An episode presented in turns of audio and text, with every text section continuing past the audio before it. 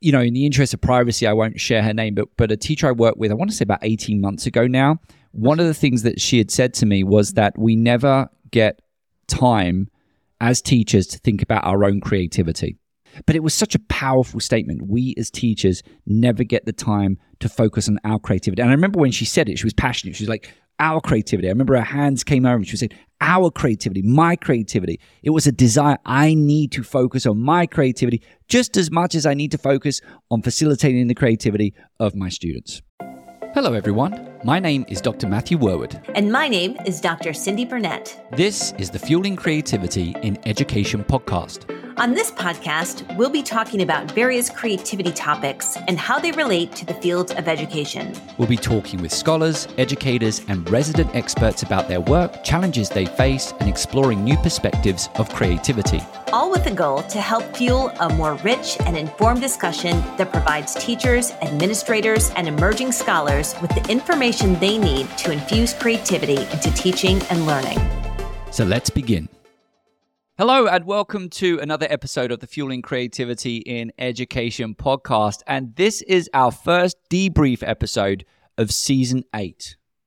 That's right. Today, we are going to debrief three amazing episodes. The first with Dr. Janet Rafner, the second with Dr. Maureen Carroll, and the third with Todd Henry.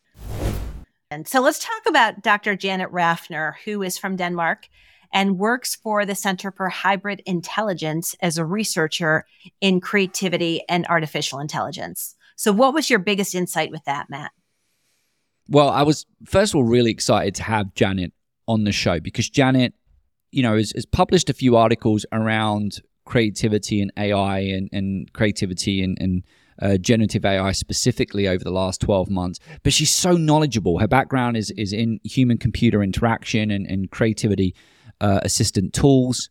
And I thought she did a really good job of distinguishing the difference between this idea of computational creativity mm-hmm. and co creativity. And if I, I hope I'm doing a good job of summarizing it, but computational creativity, in, in Janet's word, resides very much in the field of computer science. And of course, it's about how we as, as computer scientists, programmers, are developing a tool um, and thinking about how that tool is interacting with people, right? And so that's not necessarily always generative AI, but the, the point is we're creating a tool that is going to assist people in their creative endeavors. And then co creativity is really just about that collaborative creativity. Typically, we think about co creativity as working with groups, but more recently, we start to think about co creativity with generative AI. And as, as, you know, you and I started to talk about this idea of cobots, um, I want to say back in 2021. So, in terms of my summary, computational creativity and co-creativity, what I what I suddenly thought about is how in the future, and we didn't really cover this in the show, but how in the future we might actually start seeing these things starting to come together because we know that with tools like ChatGPT, and there's there's a specific tool with uh, Copilot, which is in GitHub specifically for developers. We know that developers computer programmers are starting to utilize tools like ChatGPT to assist them in programming. And so I suddenly started to wonder if, you know, everyday creatives, maybe are, are referred to our, you and I as everyday creatives, might we get to a point where we can actually engage in computational creativity with the hmm. support of generative AI. And so perhaps these two different things might actually start coming together. And that would be kind of exciting if, if you and I could suddenly start generating our own apps. I mean, we, we certainly have played around with some really fun ideas for apps for the Fueling Creativity and Education podcast. And so maybe we might be able to do that. It's funny that you say that, Matt, because I was just talking to my husband about this conversation around computational creativity. And he also does programming on the computer. And he said, I feel like I, I feel like it's like an apprentice. And I said, You feel like you have an apprentice with generative AI helping you through things? And he's like, No, I feel like I'm the apprentice learning things from generative AI because he's asking it how to do certain things and it's churning back exactly what he needs to do. So I just thought that was an interesting twist that he might actually be an apprentice to learning something new around computers and and how computers work. So I think that's a really interesting insight around the computational creativity. And I want to also talk about my insight, which was co creativity and using um, generative AI to actually generate new ideas, to generate new books, articles, all sorts of thinking, because it's just helped me so much. The other day, I was trying to design a lesson plan for fifth and sixth graders, and I asked ChatGPT if it could give me 10 different uh, idea generators for fifth and sixth graders that would be appropriate. And they came out with things that I had never even considered before being in the field for 25 years. And it just made me, I, it just got this big smile on my face because all I could think was, wow, that was so easy. Instead of spending days trying to think through what are some things I could do with students, it gave me some really good examples. All right. So I've got a follow up question for you. And sure. I want to I want to put it out there because I'm very sensitive to our audience. Mm-hmm. Um, we value divergent thinking. We div- value opportunities to engage in diver- divergent thinking. Do you think that that creativity practitioners that spend so much of their time trying to teach creativity by helping people think more divergently do you think that's going to become less important with generative AI? And maybe we might have to start focusing on other aspects of creativity, given the fact that maybe we might potentially offload aspects of divergent thinking? I'm not talking about convergent, I'm not talking about judgment, but aspects of just generating mm. ideas to generative AI. I thought about that but, the last couple of weeks. Yeah, man, that's that was something on my mind last summer. I went through a phase of will I be needed anymore to teach divergent thinking and and generating new ideas? And I think the answer is yes. It's it's just a journey as as Janet had mentioned during our interview with her that we are going on this journey. And sometimes I, remember in that episode we had with uh, Dr. Zorana Pringle from Yale and the Emotional Intelligence, the Center for Emotional Intelligence, and her talking about our emotional state and our emotional state impacting our ability to generate ideas. And I think sometimes we're just not, even though I'm trained and I've been doing this for decades, I am still not in the mood to generate lots of ideas, or I can't really come up with anything creative because I'm blocked by something. And we can still use our own abilities with generative AI to help us through those times. So I think of it as like an assistant who's just sort of there assisting you in coming up with new ideas because I didn't actually use any of the ideas it generated for me for this lesson, but it sparked some additional thinking for me that led me to a new idea. So I still think it's very important. And I think the principles of creativity, the underlying principles, specifically around curiosity and keeping open minded, I think those things will never go away. We're still going to need to teach students how to be more open minded. Because if we don't, then it could generate the most creative idea for us. But if we're not open to it, then it's, it's not going to be used or worthwhile some of the research that I've dabbled into, um, and when I say dabbled into, I'm talking about in essence reading reading other people's research. That originality and randomness, it still seems to be something that that we as humans are doing. So yes, there's generating lots of ideas, but then it's okay. I've got these 10, 15, 20 ideas, whatever it might be that I've been presented with through using this tool. But now it's up to me to kind of like tweak them, modify them, maybe bring two together to create one that wasn't presented on the page. That that originality, that those those making those connections, the human randomness. My initial thinking is yes, we still need to try and continue to facilitate that, and I think teaching divergent thinking does a really good job of that. Hmm. So now, Matt, let's transition into our next interview with Dr. Maureen Carroll. And she's a consultant who works on professional development with educators. Do you remember that conversation? I do. I do. Yep. Now, the one thing that struck me about that conversation, and actually the reason why I wanted to bring her on the show was because she hosts creative residencies for teachers to come and go into a space of quiet, into reflection, into creating, painting, dancing, improv, and how restorative that that is for teachers. And that's just something that I really relate to as a creative human that I need that time and space to just make or create because it is healing for me, as James Kaufman had mentioned to us, that there's a restorative piece to it. And when teachers are really burned out, that having these practices, these expressive practices that they can touch on and utilize, that that will restore their energy levels and their motivation levels to be better in the classroom.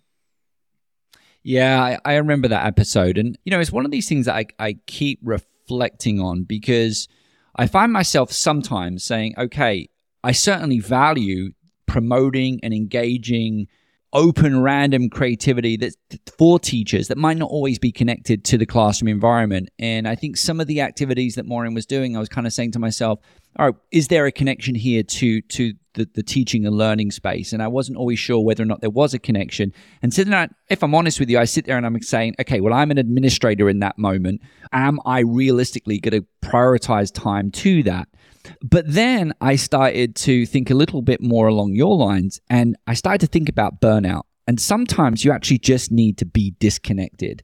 And maybe we should actually prioritize more time in the year for teachers to just go and interact together as a community. Maybe it can assist them in their communities of practice, which we know uh, becoming a big part of professional growth at schools but it doesn't have to be connected to the teaching and learning environment because it's about them. It's about restoring their energy. It's about helping them connect to their creativity in any way they need to or can do.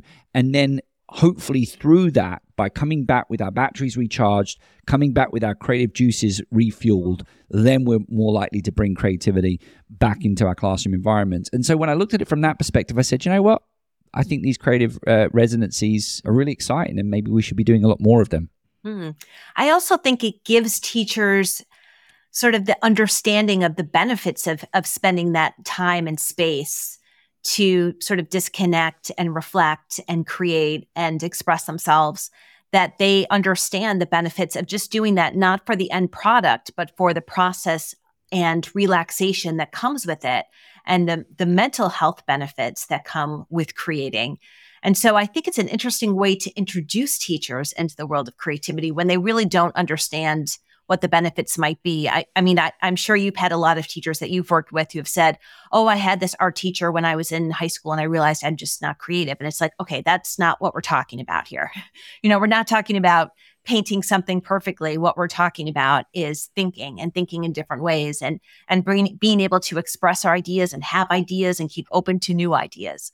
So I think there's also that benefit as well.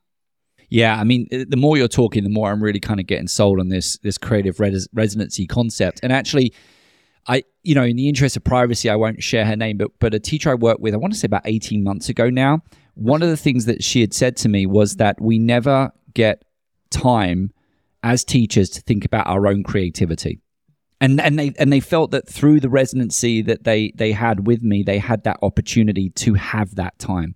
But it was such a powerful statement. We as teachers never get the time to focus on our creativity. And i remember when she said it she was passionate. She was like our creativity. I remember her hands came over and she said our creativity my creativity. It was a desire. I need to focus on my creativity just as much as i need to focus on facilitating the creativity of my students. Mm. Do you want to bring more creative and critical thinking into your school?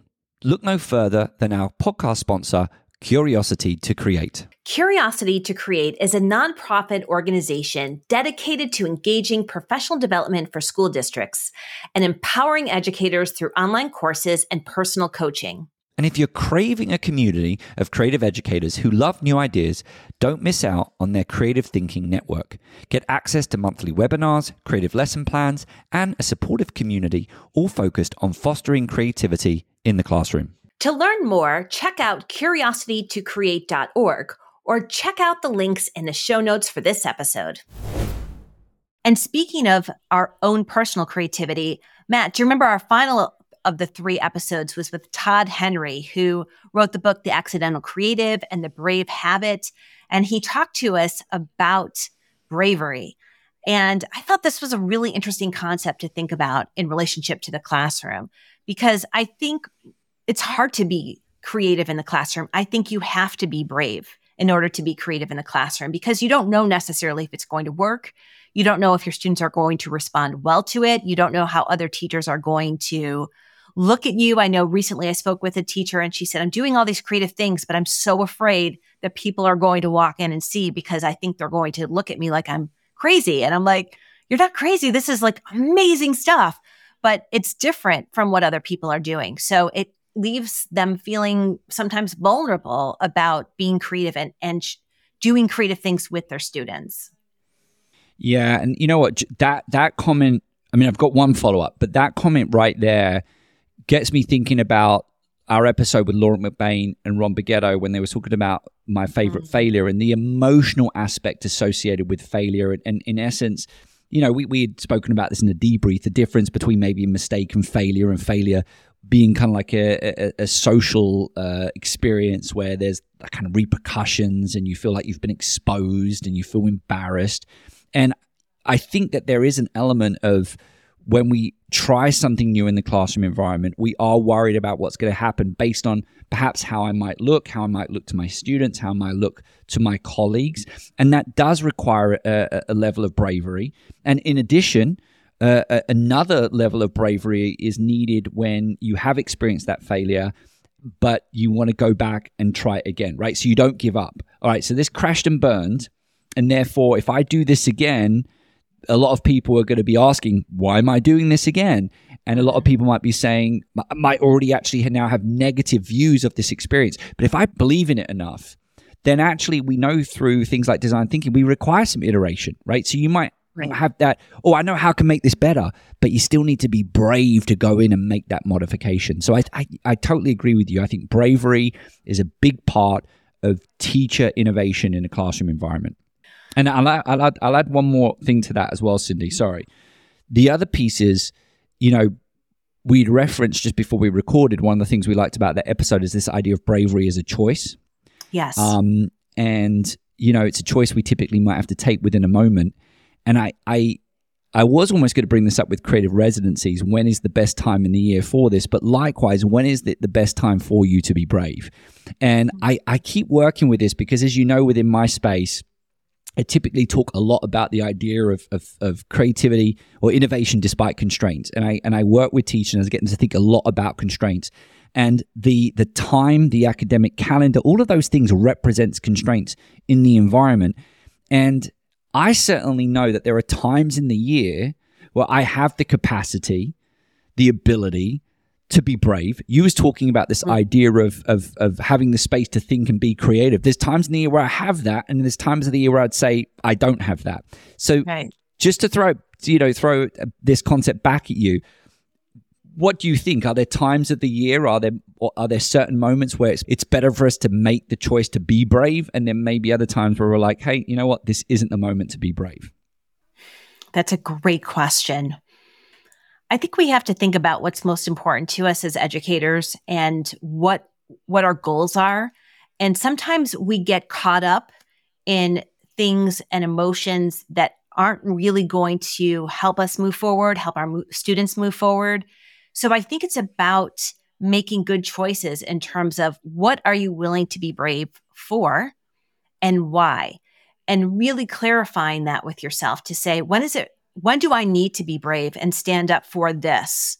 And when, when should I not? When is it not really worth it for me and my students? Because I think sometimes we use up all of our energy for the wrong things.